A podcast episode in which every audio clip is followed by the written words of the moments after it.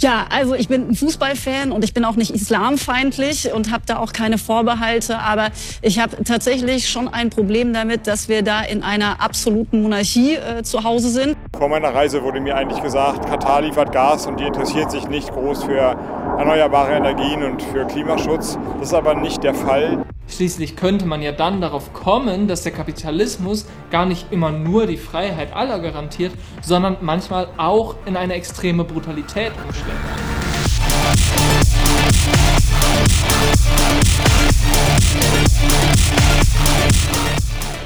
Das Prinzip Kampf. Die FIFA-Weltmeisterschaft in Katar und der Kapitalismus.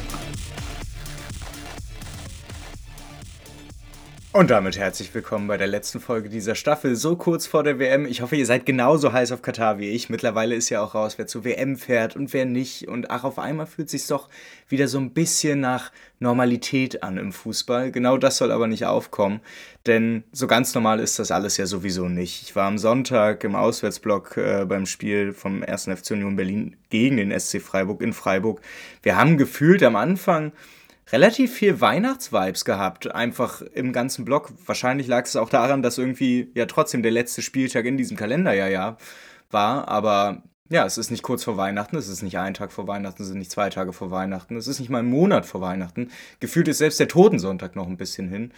Und trotzdem reden wir auf einmal darüber, dass die Saison oder zumindest der Fußballspielkalender für mich und ja für viele andere mit diesem Wochenende dann erledigt war und wir es ab kommenden Sonntag auf einmal mit einer FIFA-Weltmeisterschaft in Katar zu tun haben, wo wir, glaube ich, und ich hoffe, ich konnte euch da die letzten Wochen mitnehmen, ja lernen durften, dass Katar wirklich ein Fass ohne Boden ist. So, wenn wir da einmal reingucken, dann setzen wir uns ja wirklich auch erst ansatzweise mit der Fülle an Problemen auseinander, die da ist. Und man darf dann eben auch sagen, es ist dann eben nichts mehr, wie es vorher war. Wir reden bei der FIFA-Weltmeisterschaft in Katar über, und das muss man so klar sagen, über die moderne Ausbeutung menschlicher Arbeitskraft durch eine ganz spezifische Form von Arbeitsmigration, die ja erst der Neoliberalismus so hervorgerufen hat.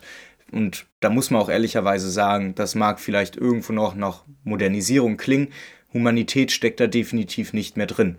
Und das kann es halt eben auch gar nicht, denn wir reden hier mit Arbeitsmigration über ein Phänomen, das der globale Kapitalismus so auch erst hervorrief.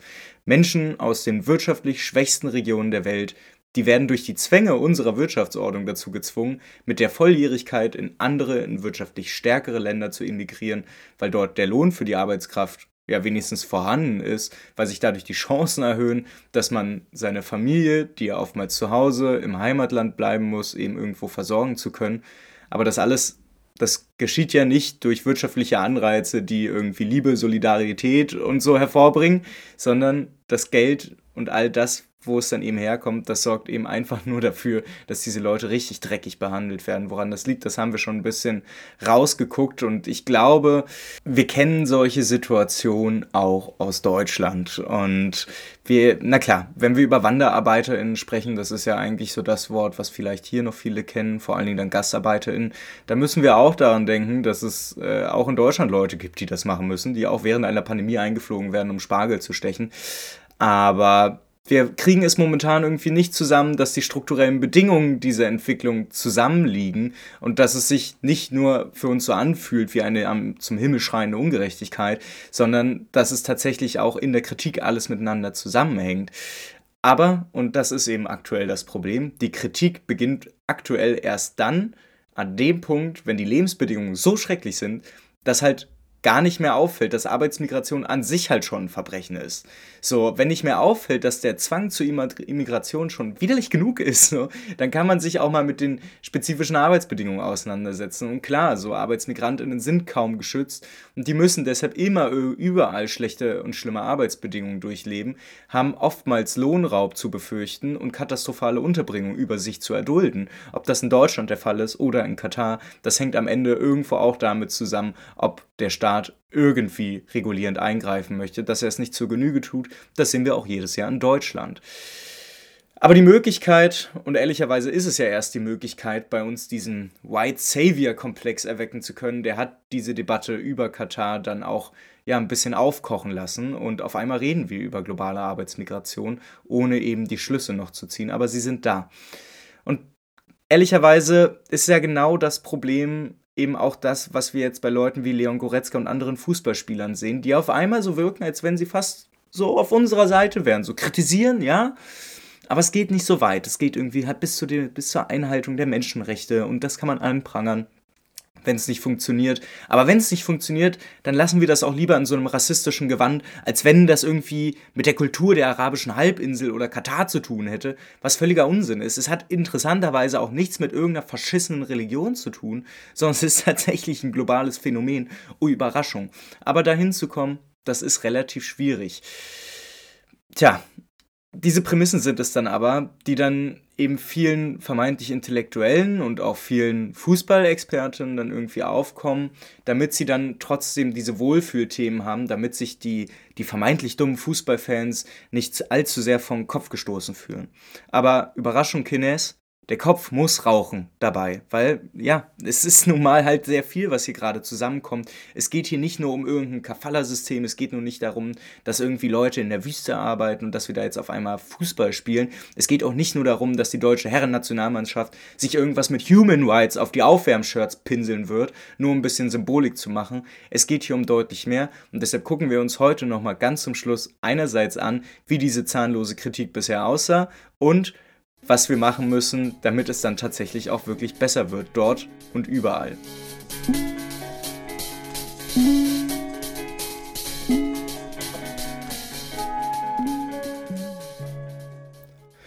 Nun, die ArbeiterInnen in Katar, die werden sich bestimmt in ihren Rechten bestärkt sehen und bestimmt auch mit total viel Freude verfolgen, wie Leute wie Philipp Lahmo und Leon Goretzka, die vom moralischen Zwiespälten quasi schon komplett gebrochen sind, ihre Solidarität dann erklären um dann am Ende eben doch alles so zu belassen, wie es ist.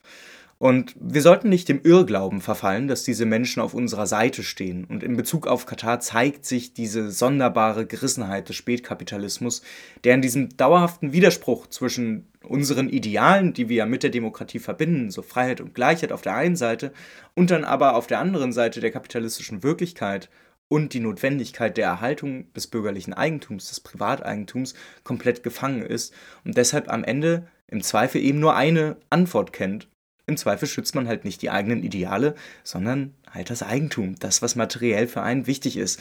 Und klar, dann ist es halt eben ein bisschen problematisch und man macht ein bisschen darauf aufmerksam, dass man das irgendwie besser schützen könnte und dass die Leute dann nicht allzu viel Gewalt irgendwie dabei erfahren müssten. Aber die Grundfrage, die kann dabei nicht geklärt werden. Und so kommt es, dass wir mit der WM in Katar eine entwickelte Form bürgerlicher Kritik erleben. Wir könnten sie auch einfach linksliberale Kritik nennen. Denn einerseits hat der katarische Staat ja nichts mit dem Idealen dieses politischen Liberalismus gemein, so Freiheit und Gleichheit, Gleichheit und so. Andererseits ist das halt aber dann auch wirklich völlig egal, denn Katar hat nicht nur Zugang zu ganz wundervollen Erdöl- und Erdgasvorkommen, sondern verschafft ja dann auch noch international agierenden Unternehmen wie der Deutschen Bahn, Siemens, Deutsche Bank Rekordaufträge und Anteile durch diese Weltmeisterschaft. Und Robert Habeck hat dahingehend ja schon die neue Kommunikationsstrategie in dieser spätkapitalistischen Öde der liberalen Demokratie hier in Deutschland hervorragend aufgezeigt, indem man transparenterweise über die Probleme und Zwiespälte redet, die ich ja gerade angesprochen habe. Also ein Robert Habeck, der ignoriert das nicht, ganz im Gegenteil, der sieht das auch so, der erzählt davon auch, aber anders als Leute wie ich, die dann vielleicht aus einer marxistischen oder aus einer anarchistischen Perspektive dann versuchen, noch viel grundlegender hinter diese Probleme zu kommen, zeigt er diese Probleme nur auf, zeigt quasi, dass er Leute wie uns sieht, um dann festzustellen, ja, aber so viel können wir nicht machen. Es sind dann am Ende doch die immer gleichen Entscheidungen in der politischen Sphäre, die er rüberbringen muss. Das ist ziemlich lustig, weil wir haben dabei viele Debatten um vermeintlichen Boykott der Weltmeisterschaften. Die ähneln sich sowohl im Stil wie im Inhalt so sehr mit dem, was der Habeck immer vor sich bringt, dass man da schon fast überlegen muss, ob das einen Grund hat. Und ja, tatsächlich hat das einen Grund. Denn wenn wir Menschen aus den herrschenden Klassen in Deutschland über Probleme des globalen Kapitalismus auf der Welt reden lassen, dann befinden die sich ja, und das sieht, das sieht man bei Robert Habeck ganz wunderbar, in einem konsequenten, dauerhaften Widerspruch. Der wird nicht immer deutlich, aber er ist immer da. Auf der einen Seite moralische Bedenken und dann Verweise auf Menschenrechtsverletzungen, die vielleicht bewusst aber vielleicht eben auch unbewusst oftmals Ablenkungsmanöver sind, und die dann immer zu einer Frage der Form führen. Und so an, anstelle einer Auseinandersetzung mit den Ursachen für solche Probleme, das, was wir in dieser Staffel hier getan haben, kommen dann immer so Scheinargumente und so Scheinvorschläge vor. So, da geht es dann auf einmal darum, dass die Einhaltung der Menschenrechte in den Vergabeprozess der FIFA-Weltmeisterschaft eingebaut werden soll, dass dann ja, die nächsten Sportgroßveranstaltungen dann irgendwie auch so kritisch beleuchtet werden, aber dass es dann irgendwie alles durch diesen Vergabeprozess schon wieder entspannter ist. Und ehrlicherweise spürt man da den Fatalismus auch vieler öffentlich auftretenden Akteure. Vor allen Dingen eben auch, was die WM in Katar betrifft, denn lieber nicht allzu viel Kritik, Kritik im radikalen Sinne gemeint, denn eigentlich ist es ja momentan schon ziemlich gelungen. So, es müssen ja nur noch ein paar Stellschrauben nochmal weiter gedreht werden. Ne, da geht es dann darum, dass die Reformen nicht richtig passen und dass da noch ein bisschen mehr kommen muss. So, ja, wow. Aber diese Form von vermeintlicher Kritik ist ehrlicherweise das Schlimmste, was man den 15.000 ermordeten Menschen dort an, antun kann. Was man den Millionen Menschen antun kann, die Jahr für Jahr gezwungen sind, ihre Familien, ihre Heimat tausende Kilometer hinter sich zu lassen und sie dabei einfach konsequent zu ignorieren und dann so zu tun, als würde man sie mitdenken in der Debatte, das zeigt dann ehrlicherweise diese Verlogenheit. Es gibt kein überbordendes Interesse bei den Robert Habecks im angeblich so zivilisierten Westen. Und da ist es dann auch egal, ob wir über den deutschen Robert Habeck sprechen, über politische Vertreter in, in Frankreich oder den USA. Die Bedingungen, die Katar uns allen aufgezeigt hat, die müssen zu ändern sein. Und so zu tun, als wenn uns diese Bedingungen dort nichts angehen, das verkennt nicht nur die Lage, es tut so, als wenn das eine ganz andere Lage wäre und dass wir eigentlich nur ein Problem haben mit den dummen Kataris, die einfach nicht verstehen, wie Demokratie funktioniert und dass Homophobie wirklich eklig ist.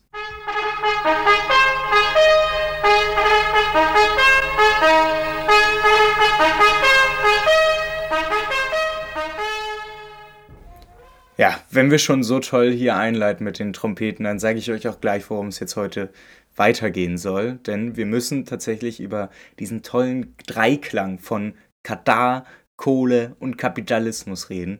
Und bei Kohle meine ich nicht die Steinkohle, die Christian Lindner rausfrecken möchte aus unserem schönen deutschen Böden. Nein, ich glaube, es geht vielmehr darum, dass wir bei Katar aufmerksam machen müssen, dass, was ich jetzt gerade so ein bisschen exemplarisch an diesem ganzen Beispiel Arbeitsmigration deutlich gemacht habe, dass eigentlich nicht nur dieses Thema, eigentlich geht es ja noch deutlich weiter darüber hinaus, dass so alles darauf hindeutet, dass dieser ganze Diskurs rund um diese Weltmeisterschaft in Katar so verlogen ist, dass man eigentlich gar nicht aufhören möchte, im Kreis zu kotzen.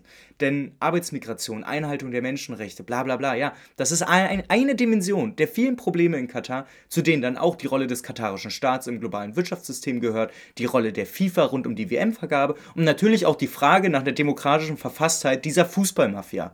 So, und zu häufig sehen wir diese Probleme als so ganz entfernte, weite, kleine Sterne an, die irgendwo mal auftauchen, aber nichts miteinander zu tun haben. Dann sprechen wir mal über die ermordeten ArbeiterInnen, dann über die Rolle des katarischen Staats in Bezug auf die Finanzierung einiger islamistischen Milizen und Gruppen. Und dann wundern wir uns, warum in Katar die größte US Army Base auf der arabischen Halbinsel errichtet wurde. Ist ja verrückt.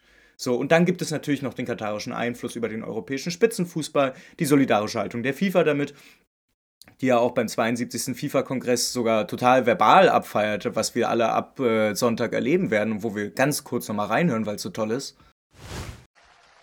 And now, before concluding, I want to see if we can make this place really vibrate.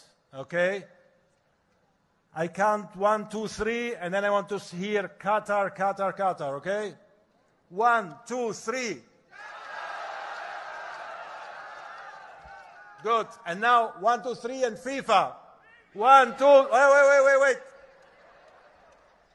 One, two, three. FIFA! Thank you so much. Shukran jazilan. Merci beaucoup. Muchas gracias. Ja, wir können uns jetzt wieder darüber lustig machen, dass Gianni Infantino wirklich einfach ein peinlicher Sockel ist. So, Mag alles sein, aber am Ende zeigt er relativ praktisch nur auf, dass auch in den deutschen Fanszenen nicht viele Antworten darauf sind, was da gerade in Katar passiert. Wir haben in den letzten Wochen viele Proteste in den Stadien gesehen und viele, viele Plakate, die auf die ganz verschiedensten Dimensionen der WM in Katar aufmerksam machen. Von dass da halt ArbeiterInnen ermordet wurden, praktisch durch die Umgebung, durch die Verhältnisse, in die sie gezwungen wurden und all das darüber hinaus. Man kriegt es aber nicht in einen vernünftigen Rahmen gebettet. Klar, warum auch? Einerseits müssen wir uns mit dem kapitalistischen Fußball auseinandersetzen und wie schlimm undemokratisch der organisiert ist, was die FIFA da machen darf, was allein die, der DFB da schon machen darf und wie all das organisiert ist. Auf der anderen Seite müssen wir uns aber auch mit dem globalen Kapitalismus beschäftigen, der Arbeitsmigration quasi verursacht und damit menschliches Leid verursacht. Wir müssen uns aber auch dann damit auseinandersetzen, wie der undemokratisch verfasste Staat Katar, der knapp drei Millionen Menschen irgendwie gerade bei in sich drin hat und auf seinem Territorium hat und davon irgendwie nur 300.000 als seine Staatsbürger anerkennt und die mit irgendeiner Form von Rechten irgendwie ausstattet.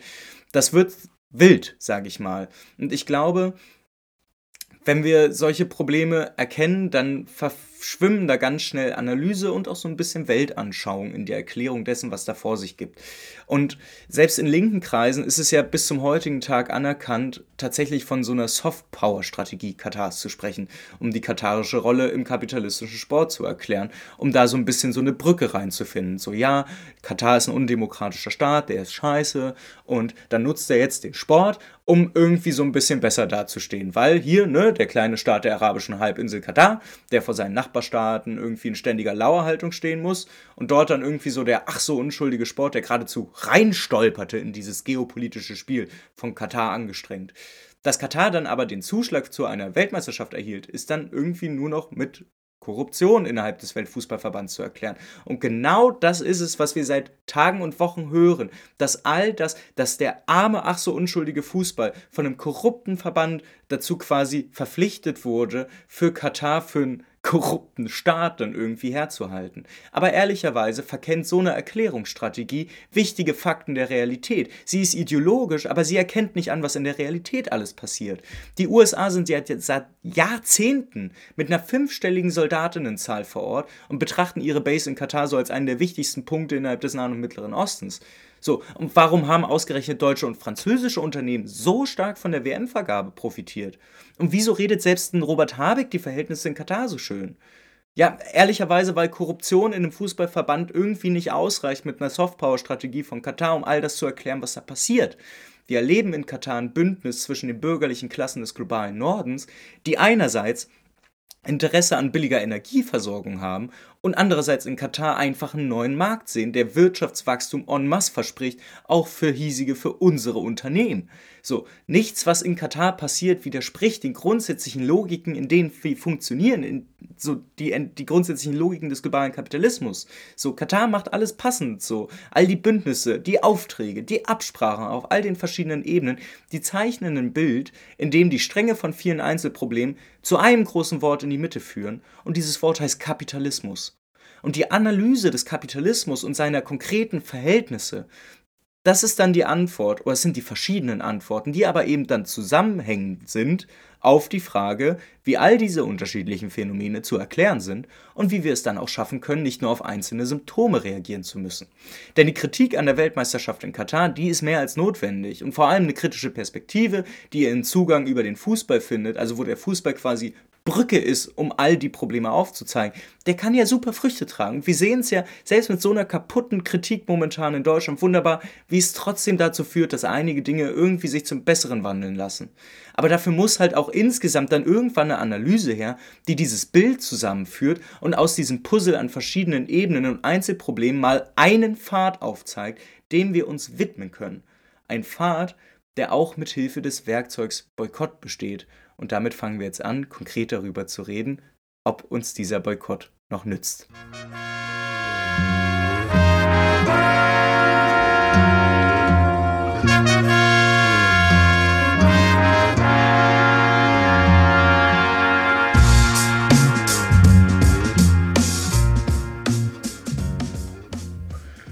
Ja, Boykotte und ehrlicherweise auch die Verweise auf Völker, aber auch vor allen Dingen Menschenrechte, die sind ja aktuell wirklich on vogue. Und das ist grundsätzlich gar nicht verkehrt, weil es ist ja auch genau das, wo es hingehen sollte. Aber sie sind dann doch irgendwo auch die fleischgewordene Homogenisierung aller Diskurse.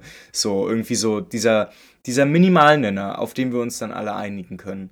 Aber niemand, der, was heißt aber, aber so mal der Vorstellung hin, hin so einfach mal aufgeworfen, ne? Niemand, der noch ganz bei Trost ist, der würde sich ja auch irgendwo in eine Menschenmenge hinstellen und lauthals den Bruch mit solchen, mit solchen Idealen irgendwie fordern. Und ja, so schön und vermeintlich hegemonial solche Errungenschaften dann sind, sie führen offensichtlich nicht zu einer besseren Welt. Stattdessen erleben wir es innerhalb der Kritik an Katar mit einer Aufweichung von Menschenrechten, die dann so, ja, das ist dann die oberste Grenze legitimer Kritik. So, aber von einer besseren Welt träumen heißt ja eben nicht einfach nur die Anerkennung von Menschenrechten einzufordern. So, wer solch idealistischen Träumen hinterherrennt, der verkennt nicht nur den grundsätzlichen Zwiespalt unserer kapitalistischen Gesellschaften, sondern ignoriert ja auch ganz aktiv Macht- und Herrschaftsverhältnisse. So, für Menschen, die die WM in Katar als einen ernstzunehmenden Anlass wahrnehmen, die Dinge zu einem Besseren zu wenden, darf das auch keine Handlungsalternative werden. Und deshalb ist auch eine gewisse Kritik an der Boykottbewegung in Deutschland aktuell angemessen, auch wenn sie es schafft, eine breite Mehrheit in der Gesellschaft zu mobilisieren. Aber wenn die Mobilisierung zum Preis der inhaltlichen Schärfe wird und wir nur noch von einer Regulierung des kapitalistischen Fußballs und der Verankerung von Menschenrechten im Vergabeprozess der FIFA reden, dann wird sich ja wirklich auch wahnsinnig wenig tun. Also diese Bewegung wird sich dann nach der WM kurz vor Weihnachten wieder in Luft auflösen. Und das wäre ein riesiges Problem.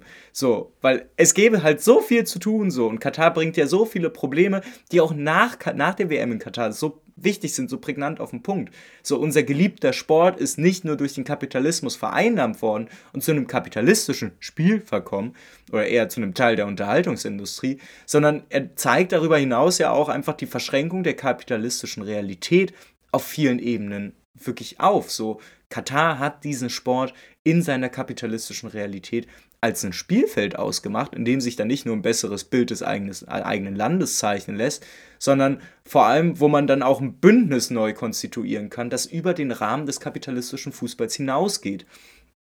Fußball ist ganz grundsätzlich ein ganz hervorragender Absatzmarkt. Also die Wertabschöpfungsketten, die vervielfältigen sich ja immer mehr.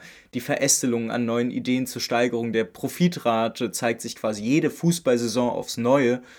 So im klassisch kapitalistischen Gewand von Innovation dann immer spektakulärere und verwobene Verkäufe von Fernsehrechten, die Eroberung neuer Fußballmärkte und seit neuestem eben die nächste Stufe der Eventisierung im Stadion, bei der wohl davon auszugehen ist, dass sie mittelfristig wirklich vollständig neue ZuschauerInnen-Milieus hervorbringen wird, sozial homogener, nur aus den bürgerlichen Klassen, kommen nur für das Event statt für den Verein ins Stadion.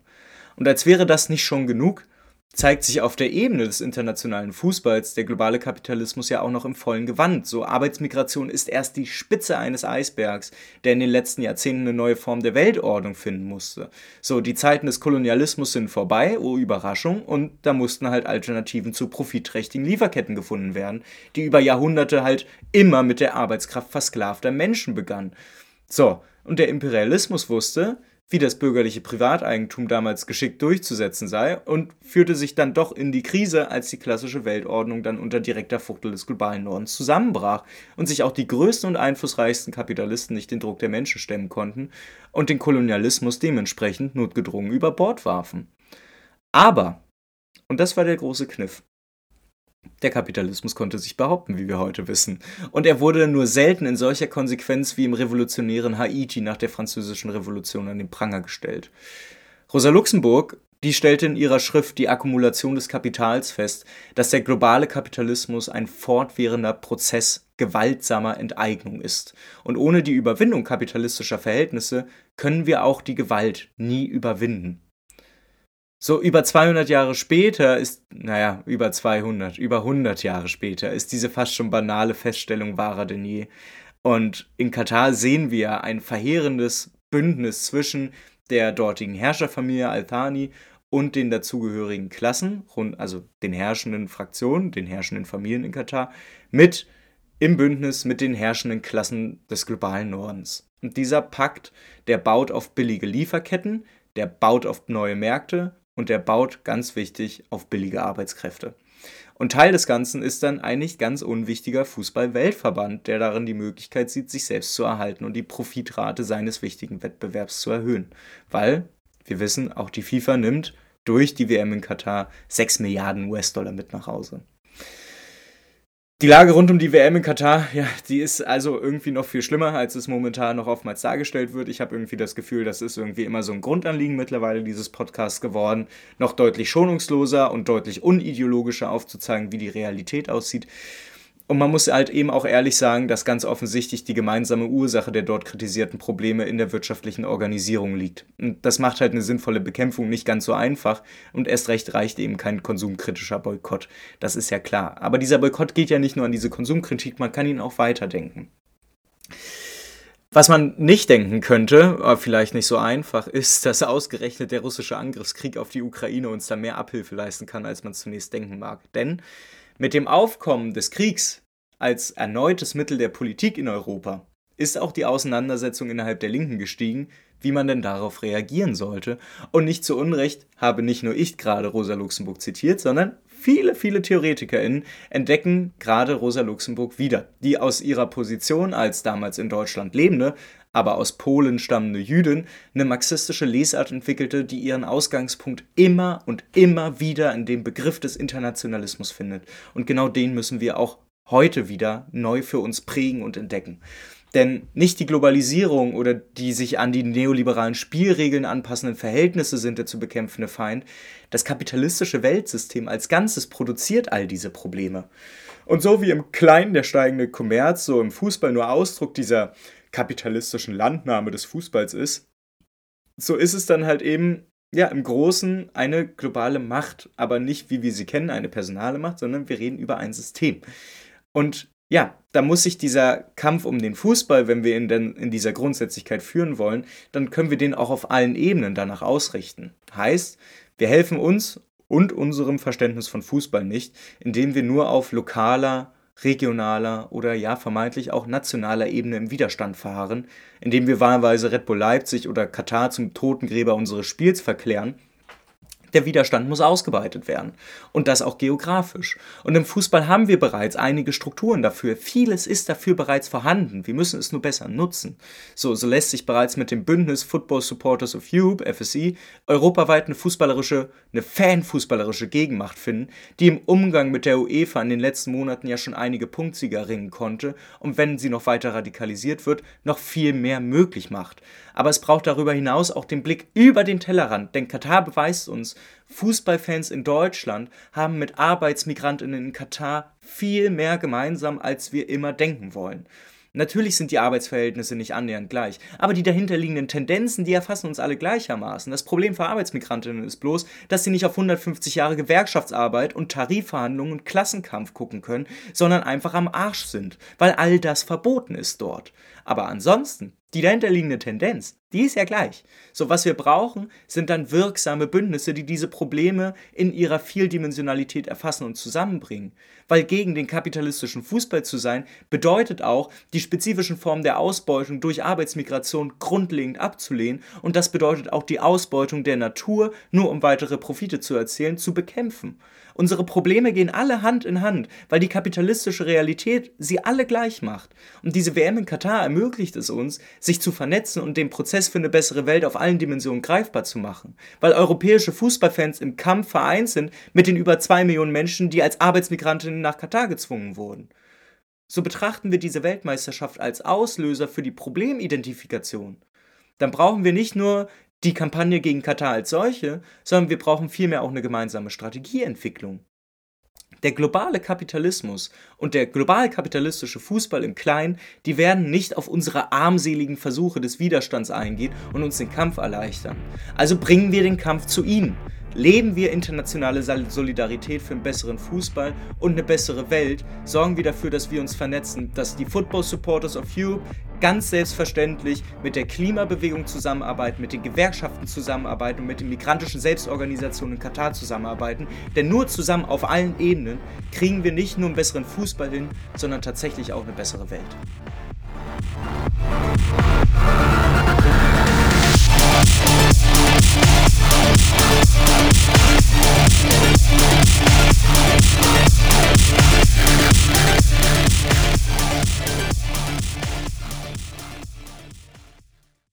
So, Damit entlasse ich euch dann. Ich habe irgendwie das Gefühl, ich habe mich in der letzten halben Stunde ein bisschen in Rage geredet.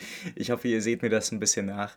Äh, es, es soll nicht der billige Versuch sein zu agitieren, sondern es, also wirklich, es regt mich langsam wirklich auf, weil auch die letzten Wochen ich habe das Gefühl, so man redet so viel hinter den Kulissen auch mit Leuten. Es sind ja nicht nur es sind ja wirklich auch andere sehr stabile Leute, die sich rund um diese WM in Katar äußern. Ob es Alina Schwärmer ist, ob es Glenn Jäger, mein Verlagschef ist, es sind, ob es Christoph Ruf ist. Es sind gute Leute aktuell unterwegs, die wie ich dafür kämpfen, dass dass so Leute aus dieser Lethargie aufwachen und nicht einfach nur auf der Couch sitzen und den Fernseher aktiv ausmachen, sondern aktiv auf die Straße gehen, aktiv in die Bündnisse gehen, einfach dafür kämpfen, dass es nicht so bleibt, wie es jetzt ist und dass diese WM nicht der nächste Schandfleck dafür ist, dass unsere ganze Protestkultur einfach nicht funktioniert.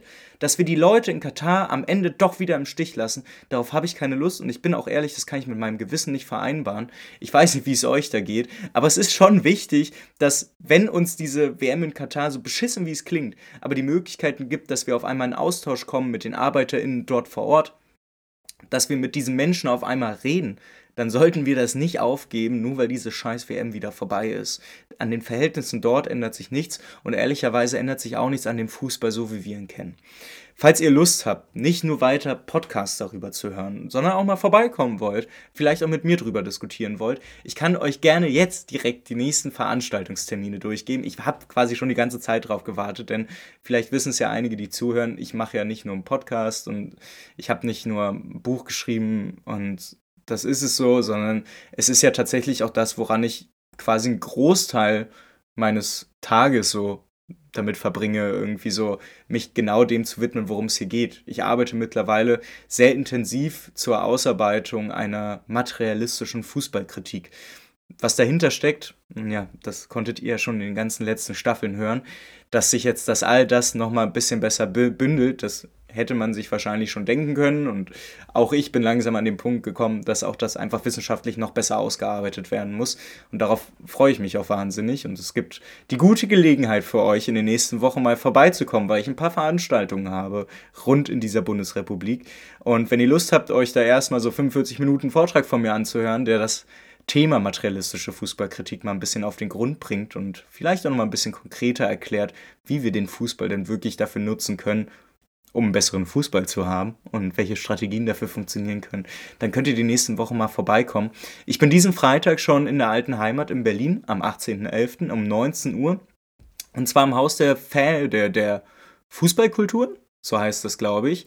Das ist in Hohenschönhausen. Das ist für mich als Roter natürlich immer ein bisschen schwierig, aber nichtsdestotrotz freue ich mich da sehr drüber. Und nächste Woche habe ich dann gleich zwei Termine. Einmal im schönen Ostdeutschland in Jena am 23.11. beim Fanprojekt vom FC Karl Zeiss Jena und am Tag später, am Donnerstag, dem 24.11., bin ich in Bremen tatsächlich. Bin ich mal im Norden und zwar auch nicht irgendwo. Das Fanprojekt des SV Werder Bremen, das lädt gemeinsam mit mir in den Ostkurvensaal dort. Also wer da vorbeikommen möchte, da freue ich mich auch schon sehr drauf.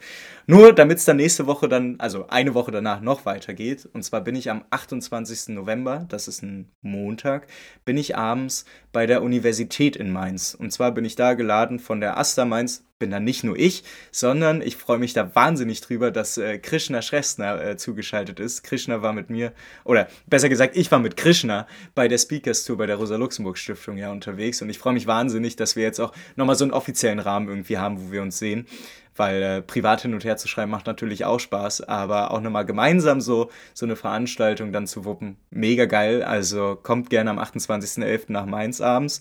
Und wenn ihr das nicht schafft, am 1. Dezember, das ist die gleiche Woche dann, an dem Donnerstag bin ich in Bielefeld und zwar in der Nummer zum Platz. So wie es für mich ausschaut, ziemlich geile Location. Ich freue mich auch da sehr drauf.